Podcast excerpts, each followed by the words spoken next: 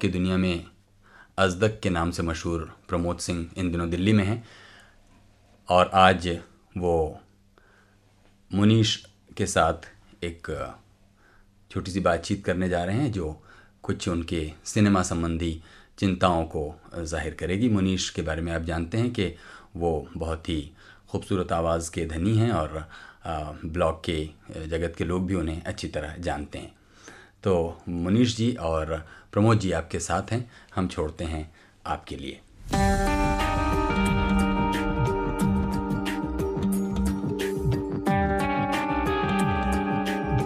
अजदक भाई बहुत बहुत स्वागत है आपका इस ब्लॉग वार्ता में। और देखिए, अब फ़िल्म चक दे को जो कामयाबी मिल रही है, तमाम शहरों में छोटे बड़े शहरों में, और यहाँ दिल्ली में तो टैक्स फ्री है, इस वजह से और भी ज़्यादा संख्या में लोग इसको देख पा रहे हैं। इस एक सिर्फ़ एक फ़िल्म से नहीं, इस दौर की और भी कई आप फ़िल्में देखें, ख़ासकर कंटेंट के स्तर पर तो उनमें एक बहुत ही खुशनुमा बदलाव दिखाई देता है।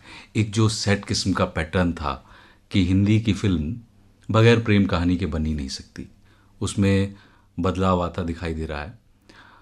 तो आपको क्या लगता है कि ये एक, अस्थाई थोड़े समय रहने वाला बदलाव है, या फिर वाकई हम एक सही दिशा में जा रहे हैं, जहाँ कुछ नई मंजिलें और खुलेंगी और नया सफ़र तय होगा। अपने यहाँ बुलाने के लिए आप लोगों का शुक्रिया। जहाँ तक चक दे के रिसेप्शन से नतीजे निकालने की बात है या भविष्य की क्या सूरत वो दिखाती है हमें तो मैं उसको थोड़ा बड़े संदर्भ में देखना चाहूँगा। पहली बात तो ये कि जिस तरह से आप भी कह रहे हैं कि प्रेम कहानियाँ ही हिंदी फ़िल्मों की दुनिया हुआ करती थी और वो सन नब्बे के बाद से कहें तो जिस तरह से हमारे देश में बदलाव हो रहा है, दुनिया बदल रही है, उसका एक तरीके से जनरली एक्सेप्टेंस पुराने अर्थों में ख़त्म हो चुका था। तो हिंदी फ़िल्मों को वैसे भी आ, अपने अंदर नई शक्ल की लड़ाई आ, उनकी चल रही थी। वो अपने ढंग से नए थीम्स में नई कहानियों में और पुराने ढर्रे की फ़िल्मों को नए तरीके से मार्केट करने की कोशिशों में लगे हुए थे वैसे भी। इसके साथ साथ क्या हुआ कि जैसे जैसे आ, हमारी हिंदी फ़िल्मों के पुराने दर्शकों का टेलीविज़न से संपर्क बढ़ा ज़्यादा ज़्यादा चैनल और एक्सपोज़र से लोग इमेजेस देखने के अभ्यस्त हुए, उसमें हिंदी फ़िल्मों का जो भावनात्मक जुड़ाव था, कहानियों के बेसिर, पैर, पने का जो एक्सेप्टेंस था, वो धीरे धीरे ख़त्म होने लगा। और साथ ही साथ ये भी हुआ कि टेलीविज़न को मिले इन नए दर्शकों ने छोटे शहरों में सिनेमा की जो भूमिका थी, जो उपस्थिति थी उस उपस्थिति को धीरे धीरे ख़त्म कर दिया। आप थोड़ा ठहर कर अलग से ध्यान देना चाहेंगे तो आपको समझ में आएगा कि छोटे शहरों में सिनेमा हॉल जिस शक्ल में 20-25 साल पहले एक रोल अदा करते थे, वो सिनेमा हॉल अब ख़त्म हो चुके हैं। बड़े शहरों में मल्टीप्लेक्सेस बनने शुरू हुए। इन मल्टीप्लेक्सेस की वजह से एक खास तरह के निश सिनेमा को समाज में थोड़ी जगह मिली। लेकिन इसके साथ ही एक मज़ेदार बात ये है कि हिंदी सिनेमा का बहुत हद तक एनआरआई की दुनिया में अपनी कमाई करने के आश्रित होने की वजह से स्थानीय ज़रूरतों को पूरा करने की जो उसकी पुरानी परिपाटी थी वो बहुत हद तक एक औपचारिकता मात्र बनी रही है। उसके वो जीवंत संबंध समाज के साथ जो पहले हुआ करते थे अब नहीं रहे। वो वो वो सबसे बड़े खतरे का सूचक है। देखिए असदक साहब यहाँ दो बातें हैं। एक तो आपने कहा कि जो छोटे कस्बे हैं जो छोटे शहर हैं उनमें सिनेमा हॉल की जो जगह थी, वो अब नहीं रही है। लेकिन दूसरी बात जो हमने शुरू की, एक सकारात्मक जो पहलू है कि कहानियों में जिस तरह का ये जो बदलाव आ रहा है, उसकी वजह आप क्या समझते हैं कि सिर्फ़ एक जो वेस्टर्न सिनेमा का एक्सपोजर है, टेलीविज़न के ज़रिए, डीवीडी के ज़रिए ये एक वजह है या सिर्फ़ एक उकताहट थी इसलिए उस उकताहट से फौरी तौर पर निजात पाने के लिए ये तरीका इख्तियार कर लिया गया है। या इसलिए कि जैसा कि आपने कहा कि एक एनआरआई मार्केट को ध्यान में रख कर के इन विषयों को तय किया जाता है, ये इसकी वजह है। क्योंकि अभी हाल में देखिए, जैसे डोर, भेजा फ्राई, अनवर और कुछ पीछे जाएँ तो नागेश कुकनूर की जैसे तीन दीवारें। इस तरह की जो फ़िल्में हैं, बहुत लो बजट फ़िल्में, लेकिन अच्छी खासी चर्चित हुई और चली। आपकी बात से मैं बिल्कुल सहमत हूँ कि बड़े शहरों के मल्टीप्लेक्सेस में बहरहाल इसकी वजह आप क्या सोचते हैं कि ऐसा क्यों एनआरआई मार्केट पे आश्रित होने की जो मैं बात कह रहा था वो बेसिकली जो सबसे ताकतवर बड़े प्रोडक्शन हाउसेस हैं वो चाहे यश चोपड़ा जी हाँ, का प्रोडक्शन। हाउस हो करण जौहर का प्रोडक्शन हाउस हो सुभाष घई की फ़िल्में हों मैं उनके संदर्भ में बात कर रहा हूँ। जहाँ तक आप ये दूसरी तरह की फ़िल्मों की बात कर रहे हैं वो पुराने उकताहट का सवाल तो मौजूद है ही। जी जी। इसके साथ साथ हमारा समाज बहुत सारे अर्थों में बदल रहा है बदला है। तो सिनेमा जो पुराना एक इमोशनल एंगेजमेंट की आ, आ, एक सपाट सी एक लीनियर सा रिश्ता बनाए हुए थी पहले। वो रिश्ता बदल चुका है। शहरों में लोगों का मिजाज बदला है।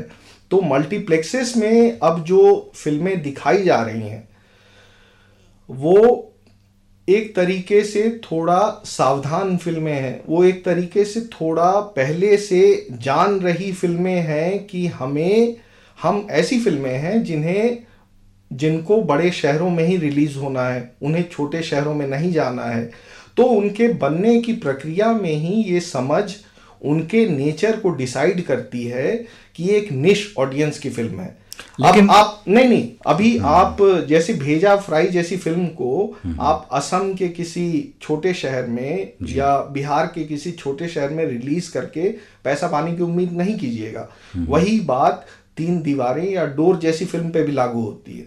तो ये फ़िल्में पहले से तय करके चल रही हैं कि हम एक छोटे निश ऑडियंस के लिए अपने को डिस्ट्रीब्यूट कर रहे हैं। हम्म। और उस लिहाज से वो सफल फ़िल्में हैं और ऐसी फ़िल्मों की संख्या आने वाले समयों में और बढ़ेंगी जो अच्छी बात। हम्म। कंटेंट के स्तर पर जैसा कि आपने कहा कि हाँ वाकई एक सकारात्मक बदलाव तो ये है। लेकिन पहले जब फ़िल्म का हम ज़माना याद करते हैं नाइन्टी तक आप कहें तो ये रहता था कि एक बार फिर आ रहा है, जनता की भारी मांग पर एक बार फिर। तो फिर, वो जो फिर जो आने वाली फ़िल्म थी, वो दौर तो लगता है जैसे ख़त्म ही हो गया है। ये फ़िल्में बहुत अच्छी हों, इन्हें अगर आप फिर देखना चाहते हैं तो आपको डीवीडी टटोलनी पड़ेंगी। वो दोबारा लौट कर के नहीं आती इसकी क्या वजह है? क्या इतनी ज़्यादा इफ़रात में फ़िल्में बनने लगी हैं इस वजह से? या लोग जहाँ उन फ़िल्मों को देखने जाते हैं, मल्टीप्लेक्सेस में चूँकि वो कंज्यूमर मॉल्स में वहाँ पर मौजूद हैं। तो जैसे वहाँ एक यूज़ एंड थ्रो माल की एक वो रहती है इस्तेमाल किया फेंक दिया वो फ़ैशन पुराना हो गया तो वही फ़िल्मों के साथ भी हो गया है। क्या लगता है आपको? दरअसल समाज में लोगों का वक्त के साथ जो संबंध बना है खासतौर हाँ। पे नब्बे के बाद से जो बहुत तरह की सामाजिक प्रक्रियाएँ शुरू हो गई हैं उसमें चीज़ों के साथ जैसे हमारे पहले संबंध हुआ करते थे वो नाटकीय तरीके से बदल गए। फ़िल्में भी उसका पार्ट हैं। पहले फ़िल्मों के पोस्टर आपको महीनों महीनों नहीं सालों साल याद रहते थे। बिल्कुल। आजकल क्या होता है फ़िल्मों के पोस्टर फ़िल्में रिलीज़ होती हैं उसका पोस्टर आप देखते हैं। चार हफ़्ते बाद लगता है कि जैसे हम जमाने से इस पोस्टर को देख रहे हैं ये पोस्टर हटती क्यों नहीं? जी हाँ जी बोर कर रही है पोस्टर। तो ये बोर हो जाना बोर होते रहना हमारी नई मनस्थिति है। ये समाज और समय ने हमें दिया है चीज़ों से हम बहुत जल्दी ऊब जाते हैं। तो फ़िल्में जैसे बहुत सारी दूसरी चीज़ें हैं समाज में फ़िल्में भी उसका हिस्सा हैं फ़िल्मों से भी हम जल्दी उब जाते हैं इसलिए आजकल फ़िल्में गोल्डन जुबली और सिल्वर जुबली जैसे पहले मनाया करती थी हम दूर उस दूर तादाद में तो नहीं मनाते। लोग सोचते तक नहीं सोचते तक नहीं। सौ दिन पूरे पूरी करती है फ़िल्म उसके बड़े बड़े उससे लग जाते हैं ना? फ़िल्मों की कमाई पहले गोल्डन जुबली पे हुआ करती थी आजकल क्या होता है ट्रेड की जो पत्रिकाएँ हैं वो पहले हफ़्ते में क्या कमाई हुई उसके सन होने की खबर आपको बता के सारा मामला रफा दफ़ा पहले दो हफ्तों में ही कर दिया जाता है। अच्छा ये देखिए कमाई का ही जो एंगल है ये भी बड़ा मज़ेदार है बहुत ही दिलचस्प है और एक आम दर्शक की समझ से तो बिल्कुल बाहर है। आदमी भौचक हो जाता है कई बार। किसना जैसी बहुत महँगी फ़िल्म अच्छा खासा जिसमें पैसा लगा, उस, वो फ़िल्म नहीं चलती है, लेकिन उसके फ़ौरन बाद डायरेक्टर, प्रोड्यूसर एक नई फ़िल्म का ऐलान कर देते हैं और उन्हें उससे कोई ख़ास फ़र्क नहीं पड़ता। ऐसी कई फ़िल्में हैं। तो इसकी क्या आप वजह जानते कि जो अर्थशास्त्र है, ये कुछ बदला है? या क्या इसमें पेच क्या है ये, कि बहुत बड़ी फ़िल्म भी यदि नहीं चलती है तो भी वो कहते हैं कि कॉस्ट तो रिकवर हो ही गई है। या धूम टू, बहुत बड़े पैमाने पर रिलीज़ कर दी जाती है बहुत सारे प्रिंट्स रिलीज़ कर दी जाते हैं। ये क्या एक ऐसी, क्या नई विद्या हाथ लगी है कि पहले सुना जाता था कि फ़लाँ फ़िल्म नाकाम हो गई तो आत्महत्या कर ली या दिवालिया निकलने के कगार पर वो आ गए। अच्छा लगता है कि आज ऐसा नहीं हो रहा है, बहुत खुशी की बात है, लेकिन फिर भी ये कुछ अर्थव्यवस्था में कुछ ऐसा बदलाव आया? फ़िल्म का जो अर्थशास्त्र है वो कुछ पलटा है? जो पहले फ़िल्मों की इकॉनमी हुआ करती थी उसका जो नेचर था बहुत हद तक उसको कहें ग्रामीण तो नहीं कहना चाहिए लेकिन बहुत सीमित दुनिया थी। उसके प्लेयर्स सीमित थे। अब क्या हुआ है कि फ़िल्में रिलीज़ होने के पहले जिस तरह से बिकती हैं जी। ना? और यूके में बिकती हैं कनाडा में बिकती हैं अमेरिका में बिकती हैं। और उसकी मार्केटिंग का एलिमेंट ना? जो आजकल बजट का बहुत नाटकीय हिस्सा है बहुत बार चार करोड़ की अगर फ़िल्म हो तो हो सकता है तीन करोड़ उसकी मार्केटिंग पे इन्वेस्ट किया जाए। बिल्कुल। तो वैसे में जो छोटे किस्म के प्रोड्यूसर पहले जिन्हें हम बी ग्रेड और सी ग्रेड फ़िल्म प्रोड्यूसर्स के बतौर याद करें ऐसे लोगों की बोलती ऐसे लोगों की चलती अ, वर्तमान हिंदी सिनेमा के परिदृश्य में उनके कहने के अर्थ बहुत सीमित हो गए हैं। और जो बड़े प्लेयर्स हैं नेचुरली जो अ, नियम बनाने वाले लोग हैं वो ऐसी नाटकीय स्थिति में है कि सारी उनकी अपनी बनाई हुई शर्तें उनके पक्ष में लागू हो सकें। तो वो इसका पूरा ख्याल रखते हैं कि फ़िल्म बिकने के पहले ही रिलीज़ होने के पहले ही बिक चुकी हो और उनके पैसे ढंग से उन्हें वापस मिले हों। तो ये बहुत ताजुब की बात नहीं कि कृष्णा जैसी फ़िल्म जिसको ऑडियंस पूरी तरह से रिजेक्ट कर देती है जी हाँ। उसके लिए भी सुभाष घाई साहब अच्छी कमाई कर लें या वही बात आप दूसरे लोगों के- साथ भी कर के संदर्भ में भी कर सकते हैं। हो सकता है झूम बराबर झूम को दर्शकों ने पूरी तरह से रिफ्यूज किया हो लेकिन इसका ये मतलब कतई ना निकाला जाए कि यश चोपड़ा को पर्सनली उससे नुकसान हुआ होगा।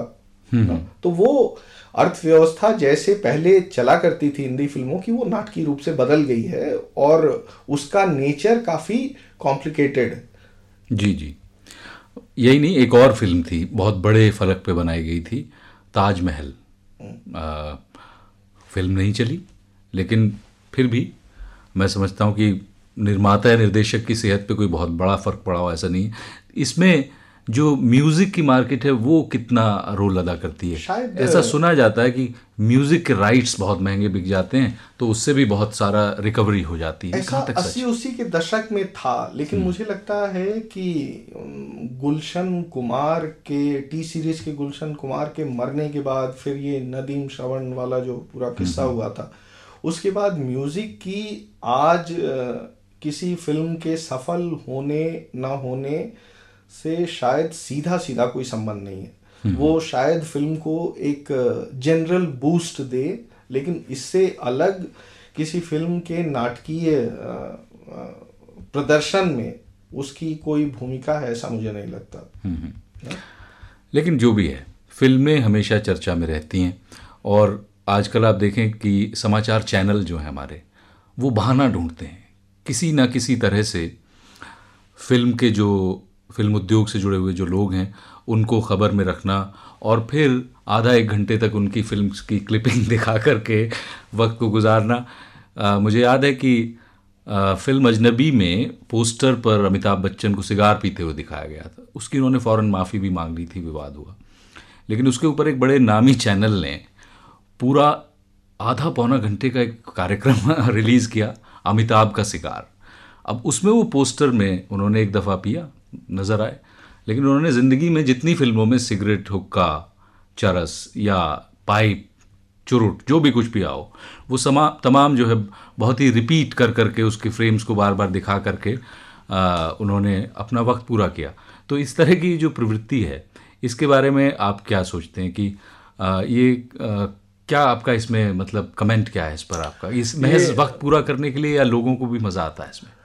ये आपका सवाल सचमुच सबसे मज़ेदार सवाल है ये दरअसल हमारे समाज में समाचार चैनलों के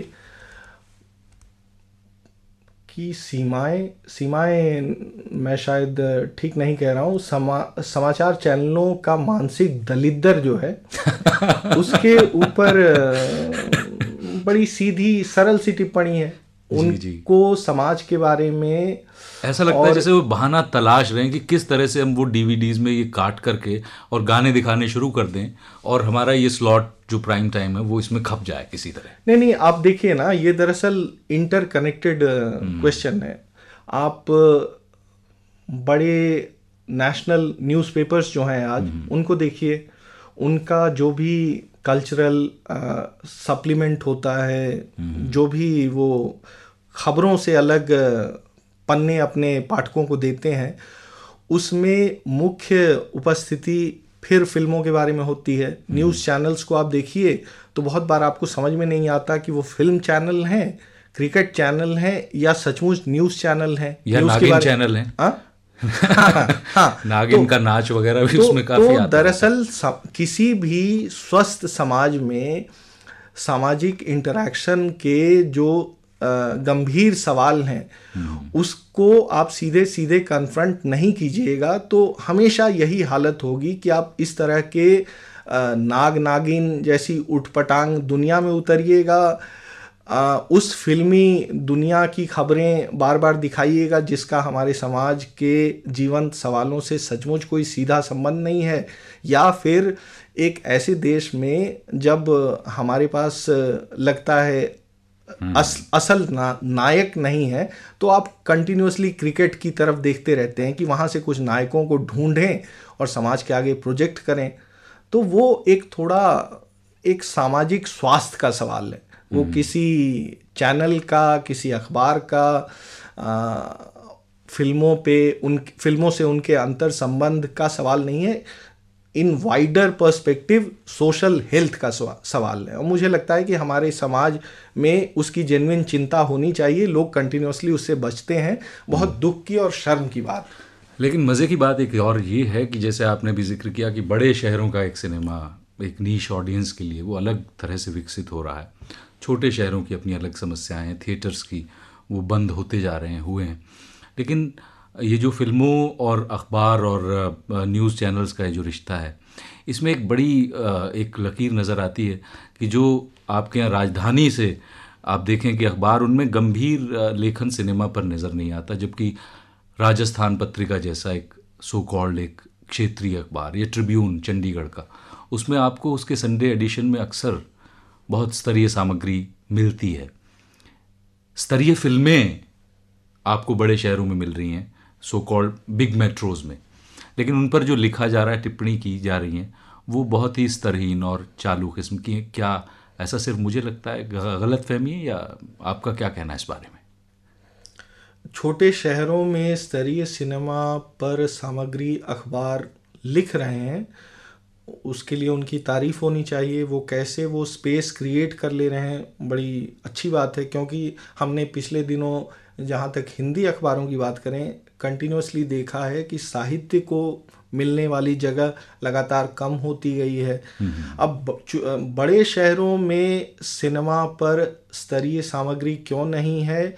ये सवाल शायद बहुत हद तक इससे जुड़ा हुआ है कि बड़े शहरों में अखबारों की मार्केटिंग की पॉलिसीज़ क्या हैं? वो किन के बीच अपने को प्रोजेक्ट कर रहे हैं? कैसी छवि बनाना चाह रहे हैं? शायद स्तरीय सिनेमा का उनके अखबारों में होने की जगह नहीं है ऐसा वो समझते हैं उसको दूसरे तरीके से एड्रेस करना चाहिए।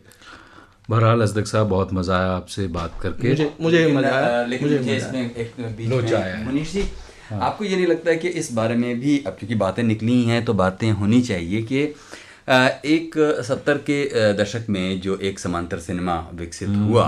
आप लोगों की बातचीत अब ज़ाहिर है कि आप लोगों ने उसके लिए एक तय किया होगा दायरा कि वो मेन स्ट्रीम सिनेमा जो आज कहा जाता है हिंदी हम्म, सिनेमा उसी के इर्द गिर्द रहे मैं सिर्फ़ एक पॉइंटर प्रमोद जी की भी तरफ़ आपकी तरफ़ भी करना चाहता हूँ कि क्या जिस ख्वाब को लेकर वो एक समांतर सिनेमा का आंदोलन विकसित हुआ था जिसमें हम बड़े बड़े नामों को बहुत ही इज़्ज़त के साथ रखते हैं उन फ़िल्मों को याद करते हैं वो अचानक उनका ख़त्म होना क्या वो सोवियत रूस में जो समाजवाद का प्रयोग है उसके विफल होने के साथ जुड़ा हुआ है? या जो मौजूदा अर्थव्यवस्था और फ़िल्म की जो अर्थव्यवस्था है उसके साथ जुड़ा हुआ है? इस चिंता की तरफ़ हम आपका एक एक पॉइंटर देते हुए हम सोचते हैं कि अगर इस दिशा में भी कुछ सवाल आप लोग बातचीत करें इरफान आप बने रहिए आप आप, आप रिकॉर्डिंग बूथ बूथ का रुख ना करें। आप रहिए हमारे साथ। चलिए। वाकई आपका सवाल बहुत वाजिब है और आइए जाने कि अजदक क्या सोचते हैं इस बारे में। दरअसल ये थोड़ा बहुत ही अप्रीतिकर सवाल इसलिए है कि बहुत उसमें ऐसी बातें निकलेंगी जिससे लोगों को भावनात्मक रूप से ठेस पहुँचती है।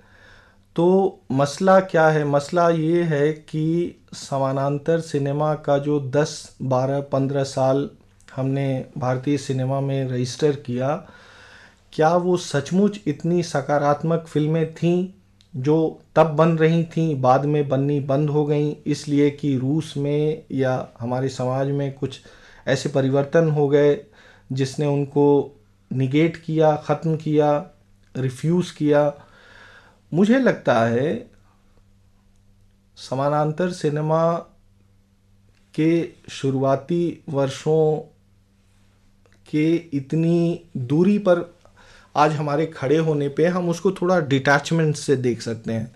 और आज हमें देखते हुए मुझे पर्सनली लगता है कि अपने थीम में, अपनी कुछ कहानियों में थोड़ा अलग होने से अलग उन फ़िल्मों का स्तर ऐसा नहीं था कि उसको समाज स्वतंत्र रूप से सस्टेन कर सके। वो फ़िल्में ख़त्म इसलिए हुई हम्म। कि वो इतनी अच्छी फ़िल्में नहीं थीं। दूसरे जिन निर्देशकों ने जैसा आप बता रहे हैं जिन निर्देशकों ने कुछ आंदोलन जैसा शुरू किया था वो दरअसल कोई आंदोलन जैसा आंदोलन नहीं था। वो सरकार से पैसा लेके फ़िल्में बना रहे थे, जो कभी कभी रिलीज़ होती थी ठीक से कभी कभी नहीं होती थी। आपके समाज की स्थिति ऐसी बदल गई है कि वैसी फ़िल्मों को अब कोई रिलीज़ नहीं करेगा। तीसरी बात, अगर ये ऐसे ही आंदोलनकारी थे जैसा आप बता रहे हैं तो आप उसमें से काफ़ी निर्देशक हैं। वो चाहे गोविंद नेहलानी हों, जिन्होंने अजय देवगन के साथ फ़िल्में बनाई, प्रकाश झा जैसे निर्देशक हों जो अजय देवगन के साथ कंटिन्यूसली फ़िल्में बना रहे हैं। कुंदन शाह जैसे निर्देशक भी ना जिन्होंने तीन ऐसी फ़िल्में बनाई जिनको ठीक ठीक रिलीज़ करना तक संभव नहीं हुआ। तो हम जब समानांतर सिनेमा को सिर्फ़ आंदोलन के चश्मे से देखते हैं तो हम एक खास तरह की भावुकता पिच करते हैं जो उनकी वस्तुगत उनका महत्व क्या था और वो एक समय में अर्थ रखती थी बाद के समय में बहुत उनका मतलब नहीं रहा। ये शायद हमें थोड़ा डिटैच होके और थोड़ा क्रूरता के साथ समझने का दम रखना चाहिए। नहीं, आपकी बात से मैं बिल्कुल सहमत हूँ। लेकिन उसमें भी देखिए, अच्छी बुरी दोनों तरह की फ़िल्में थी। एक फ़िल्में वो थी जो एक ओढ़ा हुआ यथार्थ लेकर के आती थी और उनका मकसद सिर्फ़ ये होता था कि किस तरह एनएफडी से सी से पैसा झाँप करके फ़िल्म बना दी जाए। लेकिन ऐसी भी बहुत सी फ़िल्में थी जिनमें मनोरंजन का मसाला भी भरपूर रखा जाता था और वो एक सशक्त टिप्पणी करती थी, जैसे जाने भी तो यारों, एक ऐसी फ़िल्म मुझे याद आती। है और मज़े की बात है, चूँकि जैसा इरफान ने भी कहा, उस दौर को याद किया। तो ऐसे लोग अभी हैं, मुझे लगता है कि वो उसे भूले नहीं और कहीं ना कहीं मिस करते हैं। मुझे बहुत हैरानी हुई पालिका बाज़ार के मार्केट में घूमते हुए और लाजपत राय पुरानी दिल्ली में मैंने ऐसी फ़िल्में डीवीडी पर उपलब्ध देखी। हालाँकि उनसे किसी खास समानांतर दौर के फ़िल्म की मांग कीजिए ये ज़रूरी नहीं कि उन्हें वो टाइटल याद हो जो लोग बेचने के लिए बैठे हैं। लेकिन आप उसमें हाथ मारी तो आपको निकल आएगी। इस शहर को यहाँ से देखो। या आ, भागम भाग। बड़ी आ, एक बहुत अलग किस्म की वो फ़िल्में थी और उनके दर्शक अभी हैं और वो मांग करते हैं। एक रुका हुआ फैसला, एक ऐसी फ़िल्म है, जो डीवीडी पर मिलती है और लोगों को ख़रीदते हुए देखा जा सकता है। बहरहाल, ये आपका कहना जहाँ तक है कि चूँकि वो आंदोलन एक सही दिशा नहीं ले सका और शायद ज़्यादा लोग सूडो किस्म के उसमें हो सकता हो उनके लक्ष्य एक, एक समय में अपनी वो भूमिका निभा रही थी हम्म। लेकिन वो उतनी भर ही थी। हम्म। उससे ज़्यादा अगर हम उसमें अर्थ खोजने की कोशिश करेंगे तो हमारे सामने तकलीफ़ दे नतीजे आएँगे। हम्म। ना? मतलब मेरा ऐसा अगर, अगर आप ऐसे देखिए कि आप जो मेन स्ट्रीम मनोरंजन सिनेमा है उसको भी आप खारिज करते हैं। आप जो बीच में ये कुछ वैकल्पिक सिनेमा बनाने की कोशिशें हुई उसको भी आप मान्यता नहीं देते। आप बहुत छिटपुट स्तर पर होने वाले नागेश कुकनूर, अनुराग कश्यप और इस तरह के जो प्रयास हैं सुधीर मिश्र वगैरह जो उसमें करते हैं। तो आखिर कौन सी कोई ऐसी धारा, कोई ऐसी रोशनी है पूरी बम्बई फ़िल्म उद्योग में जिस पर आप उम्मीद टिका सकते हैं? नहीं नहीं, मुझे लगता है जब भी हम इस तरह की चिंताएँ रखते हैं, हमें समझने की कोशिश करनी चाहिए कि सिनेमा समाज से स्वतंत्र नहीं है। समाज में जो प्रक्रियाएँ चलेंगी, सिनेमा बहुत हद तक उसके कनेक्शन में ही अपने को एक्सप्रेस करेगा। अब आप देखिए पिछले दिनों की रिलीज़ फ़िल्मों में लोगों ने स्वदेश जैसी फ़िल्मों को एक्सेप्ट किया। वो मेन स्ट्रीम की फ़िल्म है, ना? लेकिन वो कुछ एक ख़ास तरीके से अपने समय को देखने की कोशिश करती है, उसको लोगों ने इज़्ज़त दी। हमारे सामने लगान जैसी फ़िल्म का उदाहरण है। इससे अलग निश की जो फ़िल्में बन रही हैं, वो बनेंगी क्योंकि हमारा समाज पहले की तरह यूनिफाइड नहीं है। ये सच्चाई है कि क्रिकेट के सिवा कोई भी चीज़ अब समाज को उस तरह से नहीं जोड़ती जैसे पहले जोड़ा करती थी। तो अगर इस सच्चाई को हम समझेंगे तो हमें निश फ़िल्मों की ज़रूरत भी समझ में आएगी। उसके बाहर आप थोड़ा ध्यान देने की कोशिश करें तो आपके सामने क्या चीज़ें बचती हैं? प्रेम कहानियाँ या राष्ट्रभक्ति की फ़िल्में? ऐसी फ़िल्में ही नेशनली कनेक्ट करती हैं। लेकिन आप ये भी एक्सेप्ट कीजिए फिर कि वो फॉर्म फॉर्मूले बाजी है। वो अपने समय की जेनविन डेंस इंटेंस सच्चाई नहीं है। हमारे समय की सच्चाई है निश की फ़िल्में। वो सार्थक बनेंगी उनका ऑडियंस भी बढ़ेगा। मेरा ऐसा समझना है। हम फ़िल्मों को पैन इंडियन तरीके से अब वैसे कंटिन्यूसली थ्रो नहीं कर सकते जैसे हम सन अस्सी उसी तक किया करते थे। थ्रो करेंगे कमर्शियल फ़िल्में थ्रो होती रहेंगी लेकिन वो झूठी फ़िल्में होंगी। नहीं अगर आप देखिए जो आ, सबसे ज़्यादा सघन दौर है जिसमें आ, एक प्रगतिशील आंदोलन के लोग उसमें बहुत केंद्रीय भूमिका निभा रहे हैं, चाहे वो गीत लिख रहे हैं, कहानियाँ लिख रहे हैं, फ़िल्मों के निर्देशन में लगे हुए हैं। आप कह सकते हैं कि वो एक ऐसा दौर है, आज़ादी के फ़ौर बाद का दौर और एक नेहरू के सपने को लेकर जीने वाला दौर। उसमें भी आपको कोई एक ऐसी धारा नहीं दिखाई देती जो आज बढ़ते बढ़ते यहाँ तक पहुँच कर एक जिम्मेदार और मेच्योर होकर एक राह दिखाती? कोई ऐसी धारा आपको नहीं दिखाई देती। क्या नेशनलिज्म ही उसका लिटमस टेस्ट ग्राउंड होगा कि नेशनलिज्म अगर किसी फ़िल्म में नहीं है या एक यूनिफाइंग एक फोर्स नहीं है तो आप उसे फ़िल्म आ, की उम्मीद जगाने वाली फ़िल्म आ, नहीं कहेंगे? मुझे लगता है आप फिर थोड़ा भावुक हो रहे हैं। जैसे फ़िल्में बिमल रॉय के ज़माने में बना करती थी जैसी फ़िल्में पचास में बनती थी साठ में बनती थी अब हमारा समाज बदल चुका है। हमारे बदले हुए समाज में उन फ़िल्मों की कंटिन्यूटी नहीं है। वो उस खंडित समाज में सिनेमा के साथ समाज का कोई रियल कन्वर्सेशन नहीं है, संवाद नहीं है। उस संवाद नहीं होने की स्थिति में संवाद का जो सिनेमाई रूप बीच बीच में हमें देखने को मिलता, जो कमर्शियली सक्सेसफुल हुआ भी है, वो थोड़ा बनावटी है, वो थोड़ा आरोपित है। तो जेनविन जिस तरह का संवाद हम पचास, आज़ादी के बाद और पचास के दशक में और साठ की भी कुछ फ़िल्मों में देखते रहे हैं, उसके बाद से सिनेमा की प्रकृति बहुत बदली है।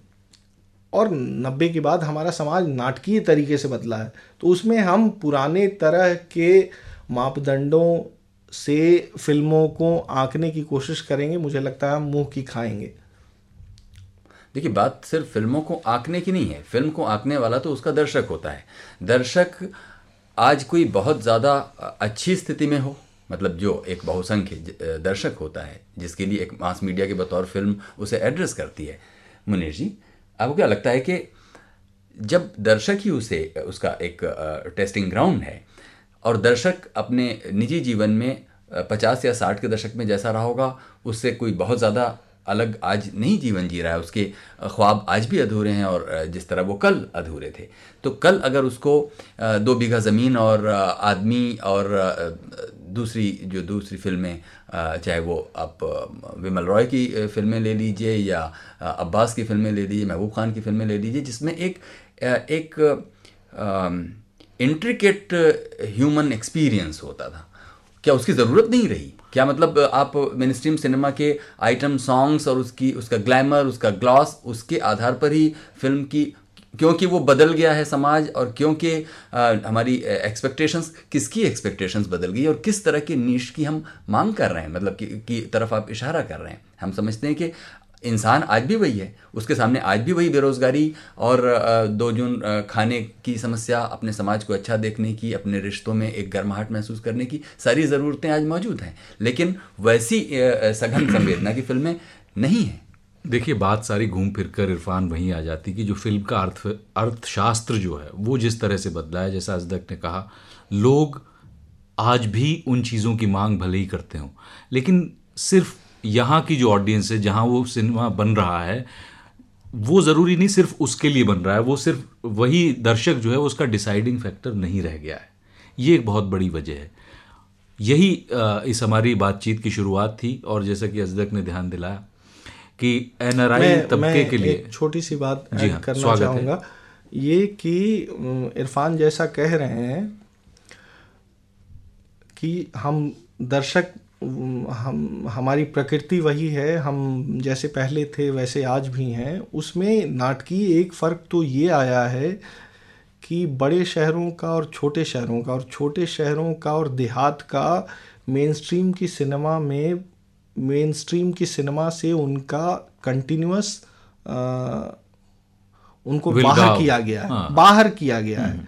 आपको आज ऐसी फ़िल्में बहुत ही कम देखने को मिलेंगी जिसमें गाँव या देहात की किसी भी शक्ल में उपस्थिति है हम्म। पिछले सालों की फ़िल्मों को आप याद कीजिए तो लगान, लगान इकलौती फ़िल्म है लेकिन। लगान के गाँव रियल गाँव नहीं है वो बड़े हाइजेनिक गाँव है वो बड़े साफ़ सुथरे गाँव लगान को देखते हुए आपको कभी भी नहीं लगता कि इस गाँव में मच्छर भी होंगे इस गाँव में गंदी नालियाँ भी होंगी हम्म। वो गाँव श्रीलाल शुक्ल के गाँव नहीं है कतई नहीं तो वो गाँव किसके गाँव हैं? वो गाँव एनआरआई की आँखों को सुखी करने वाले गाँव हैं। ये सिर्फ़ संयोग की बात है कि उस फ़िल्म का स्पिरिट इतना जेनविन था कि उसे हमारे यहाँ के दर्शकों ने भी इतना प्यार दिया। तो इस बात को हमें नहीं भूलना चाहिए कि हमारा समाज विभाजित समाज है। हम गाँव वालों के दुख उनके जीवन की चिंताएँ कस्बाई जीवन के क्या उलट फेर हैं, उसको मेन स्ट्रीम में हम आने नहीं देना चाहते। हम बड़े शहरों की जीवन स्थितियाँ, विदेशों की शूटिंग उस पर हम 90 प्रतिशत से ज़्यादा आश्रित हैं। तो हमारी, यहाँ, हमारे यहाँ ज़्यादा फ़िल्मों की प्रकृति बहुत हद तक इस तरह के सामाजिक झूठ पे आधारित है। बिल्कुल। उसको हम समझेंगे तो हमें बहुत सारी चीज़ें ज़्यादा छोटे छोटे कस्बों में और शहरों में जहाँ भी अमर टॉकीज और मोती सिनेमा नाम के जो यहाँ थिएटर और मल्टीप्लेक्सेस होते हैं वहाँ आप जाइए तो अभी भी आपको वही बी या सी ग्रेडेड वही पुतली बाई और मैं जुल्म को जलाकर राख कर दूँगा। ये सब फ़िल्में वहाँ आपको चलती नज़र आती हैं वहाँ भेजा फ्राई कभी नहीं नज़र आती। तो शायद ये इसीलिए कि जो ये जो फ़र्क आया जो खाई पैदा हुई है बड़े शहरों में और कस्बों में छोटे शहरों में उसकी वजह से है। शायद वो और संसाधनों के बंटवारे में भी है तो मनोरंजन के बंटवारे में भी है वो। हम उम्मीद करें कि उन गाँवों में उन देहातों में उन कस्बों में वहाँ के फ़िल्म मेकर्स पैदा हों। जी हाँ। तब शायद वहाँ कुछ जेनविन इंटरेक्शन और इंटरटेनमेंट उनको उपलब्ध होगा। क्योंकि जहाँ तक उनके इंटरटेनमेंट की बात है वो फ़िल्में बननी बम्बई में बंद हो चुकी हैं। ये आपने बिल्कुल ठीक कहा भले ही इसमें तो कोई असहमत होने की वजह ही नहीं है कि थिएटर्स पर उस तरह की फ़िल्में नहीं नसीब हो रही हैं लेकिन एक और किस्म का एक नया सिनेमा आ रहा है और डीवीडीज़ के ज़रिए वीसीडीज़ के ज़रिए खासकर मैं पश्चिमी उत्तर प्रदेश का एक उदाहरण देता हूँ। कुछ फ़िल्में ऐसी जिनके नाम भी बड़े बहुत ही आंचलिक किस्म के धाकड़ छोरा वीरू दादा और इस किस्म के होते हैं लेकिन उनका आप कंटेंट और उनकी अदाकारी देखें तो उसमें एक अजीब परिपक्वता नज़र आती है। जिस तरह की आंचलिक फ़िल्में पहले होती थी कि उसमें एक फूहड़ सा एक हास्य होना कुछ ठुमके लगाना ये ज़रूरी होता था फिर एक फैल कराने वाला विलेन होता था। वो सब नहीं है उसमें आप अदाकारी भी देखें बड़ी रियलिस्टिक है और वो ज़्यादातर सिंगल कैमरा सेटअप से फ़िल्में बनाई जा रही हैं। वो एक नई धारा फूट के निकली है उस उस जगह को भरने के लिए। क्योंकि अब डीवीडी प्लेयर इतना सुलभ हो गया है तो शायद उस तरह से ये शायद ये आने वाले भरेगा। दिनों ये आने वाले दिनों में ये हाँ। प्रवृत्ति शायद हमें दूसरे प्रदेशों में भी देखने को मिले जी जी क्योंकि वो रियल है हाँ। वो इकोनॉमिकल है हम्म। और वो स्थानीय जरूरतों को ज़्यादा ईमानदारी से पूरा करता है और उसमें बड़ी मज़े की बात है कि गाँव जैसा है जो मुहावरा है वैसा वहाँ उसमें देखने को मिलता है गाँव हिंदी सिनेमा का गाँव बहुत कम रहा होगा कि वो भी गाँव जैसा रहा हो जो गाँव था भी घुटनों तक का लहंगा मुझे तो किसी गाँव में नहीं मिला आज तक देखने को। जैसे वो गाँव की गोरी और पनघट आदि आदि हुआ करते थे। वो भी एक जिसे कहिए कि एक कल्पना में बने हुए एक महल थे। लेकिन अब वो एक बहुत ही एक रियलिस्टिक किस्म से उसमें फिल्माया जा रहा है। और आपको भी मौका मिले तो आप देखिएगा और मज़ा लीजिएगा नहीं बहुत बढ़िया आपने बात कही। मुनीश हम लोग जहाँ से हमने शुरू किया था हाँ। बातचीत को एक पूरे एक व्यापक परिप्रेक्ष्य में बम्बई के मनोरंजन उद्योग, फ़िल्म उद्योग से लेकर बिल्कुल अंचल गाँव तक पहुँचे हैं। यहाँ मैं समझता हूँ कि इस मौके का फ़ायदा उठाते हुए हम जानना चाहेंगे, बल्कि हम सभी आपस में शेयर कर सकते हैं। प्रमोद जी से जानना चाहेंगे, देखिए जब आप ने, अब अब अब इस स्तर पर जबकि आप दूर होकर पूरी फ़िल्म बनाने और फ़िल्म की पूरे रसायन शास्त्र को समझने लग गए। से पहले जब आप फ़िल्म को उसी तरह देखते थे जैसे कोई भी एक दर्शक देखता है और उसके ख्वाब के साथ बहते थे। तो कौन सी ऐसी फ़िल्में आपको याद आती हैं जो आपको लगता है कि अब जाकर हँसी भी आती है उन चीज़ों पर, लेकिन वो कौन सी ऐसी फ़िल्में हैं जो बड़े पैशन के साथ उन्हें दौड़ कर लपक कर देखा जाता था और उनमें कोई एक नयापन उम्र के एक खास पड़ाव पर था?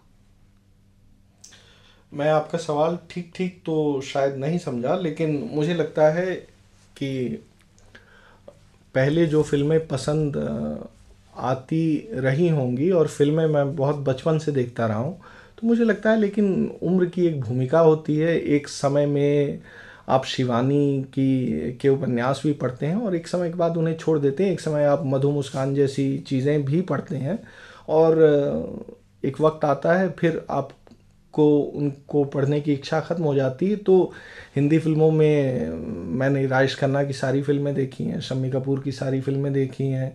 तो लेकिन अब इसका ये मतलब नहीं कि वो हमेशा कलात्मक कुछ इंटरटेनमेंट रहें।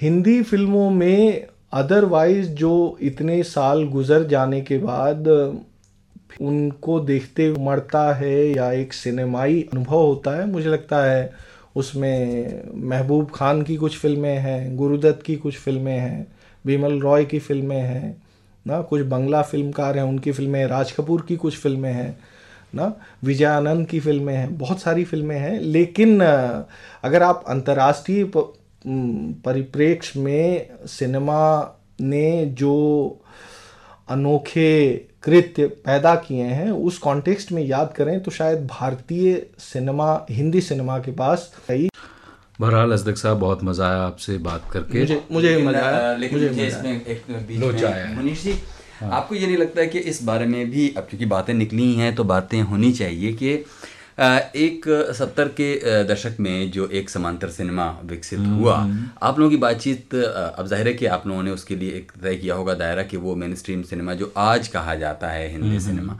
उसी के इर्द गिर्द रहे मैं सिर्फ़ एक पॉइंटर प्रमोद जी की भी तरफ़ आपकी तरफ़ भी करना चाहता हूँ कि क्या जिस ख्वाब को लेकर वो एक समांतर सिनेमा का आंदोलन विकसित हुआ था जिसमें हम बड़े बड़े नामों को बहुत इज़्ज़त के साथ रखते हैं उन फ़िल्मों को याद करते हैं वो अचानक उनका ख़त्म होना क्या वो सोवियत रूस में जो समाजवाद का प्रयोग है उसके विफल होने के साथ जुड़ा हुआ है?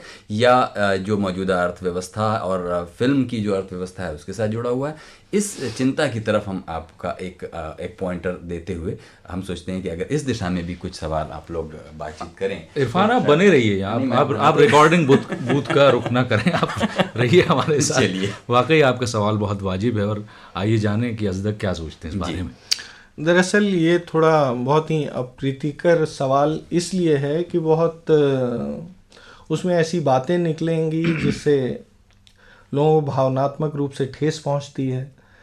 तो मसला क्या है? मसला ये है कि समानांतर सिनेमा का जो 10, 12, 15 साल हमने भारतीय सिनेमा में रजिस्टर किया क्या वो सचमुच इतनी सकारात्मक फ़िल्में थीं जो तब बन रही थीं बाद में बननी बंद हो गई? इसलिए कि रूस में या हमारे समाज में कुछ ऐसे परिवर्तन हो गए जिसने उनको निगेट किया ख़त्म किया रिफ्यूज़ किया। मुझे लगता है समानांतर सिनेमा के शुरुआती वर्षों के इतनी दूरी पर आज हमारे खड़े होने पे हम उसको थोड़ा डिटैचमेंट से देख सकते हैं। और आज हमें देखते हुए मुझे पर्सनली लगता है कि अपने थीम में, अपनी कुछ कहानियों में थोड़ा अलग होने से अलग उन फ़िल्मों का स्तर ऐसा नहीं था कि उसको समाज स्वतंत्र रूप से सस्टेन कर सके। वो फ़िल्में ख़त्म इसलिए हुई हम्म। कि वो इतनी अच्छी फ़िल्में नहीं थीं। दूसरे जिन निर्देशकों ने जैसा आप बता रहे हैं जिन निर्देशकों ने कुछ आंदोलन जैसा शुरू किया था वो दरअसल कोई आंदोलन जैसा आंदोलन नहीं था। वो सरकार से पैसा लेके फ़िल्में बना रहे थे, जो कभी कभी रिलीज़ होती थी ठीक से कभी कभी नहीं होती थी। आपके समाज की स्थिति ऐसी बदल गई है कि वैसी फ़िल्मों को अब कोई रिलीज़ नहीं करेगा। तीसरी बात, अगर ये ऐसे ही आंदोलनकारी थे जैसा आप बता रहे हैं तो आप उसमें से काफ़ी निर्देशक हैं। वो चाहे गोविंद नेहलानी हों जिन्होंने अजय देवगन के साथ फ़िल्में बनाई प्रकाश झा जैसे निर्देशक हों जो अजय देवगन के साथ कंटिन्यूसली फ़िल्में बना रहे हैं। कुंदन शाह जैसे निर्देशक भी ना जिन्होंने तीन ऐसी फ़िल्में बनाई जिनको ठीक ठीक रिलीज़ करना तक संभव नहीं हुआ। तो हम जब समानांतर सिनेमा को सिर्फ़ आंदोलन के चश्मे से देखते हैं तो हम एक खास तरह की भावुकता पिच करते हैं जो उनकी वस्तुगत उनका महत्व क्या था और वो एक समय में अर्थ रखती थी, बाद के समय में बहुत उनका मतलब नहीं रहा। ये शायद हमें थोड़ा डिटैच होके और थोड़ा क्रूरता के साथ समझने का दम रखना चाहिए।